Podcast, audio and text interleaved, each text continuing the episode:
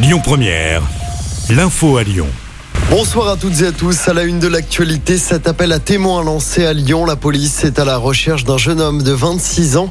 Il n'a plus donné de nouvelles depuis ce lundi matin. Selon la police, il est susceptible de se rendre à l'amphithéâtre de Lyon 5e.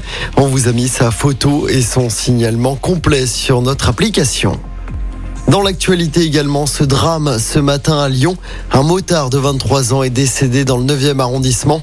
Selon les premiers éléments, il aurait fait une lourde chute après avoir perdu le contrôle de sa moto. La victime n'a pas pu être ranimée malgré l'intervention des secours. Une enquête a été ouverte.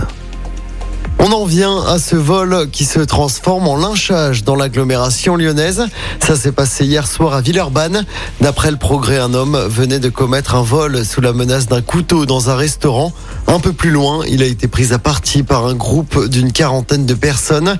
Ils ont tenté de l'embarquer de force dans le coffre d'une voiture.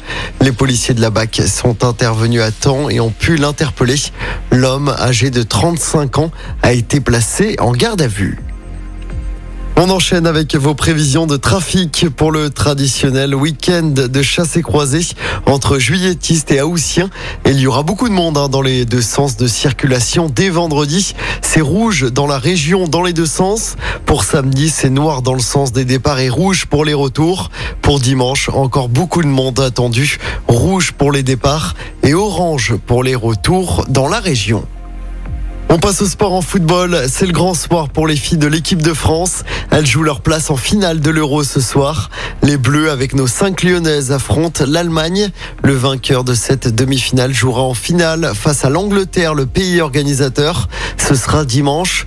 France-Allemagne, coup d'envoi de ce match à 21h tout à l'heure. Et puis, on l'a appris à la mi-journée, Bordeaux va faire la saison en Ligue 2 la saison prochaine. Le comité exécutif de la FFF s'est prononcé en faveur du maintien des Girondins de Bordeaux. Conséquence, Villefranche ne jouera pas en Ligue 2 la saison prochaine et reste donc en National.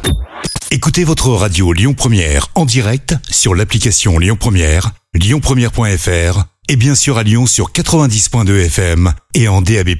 Lyon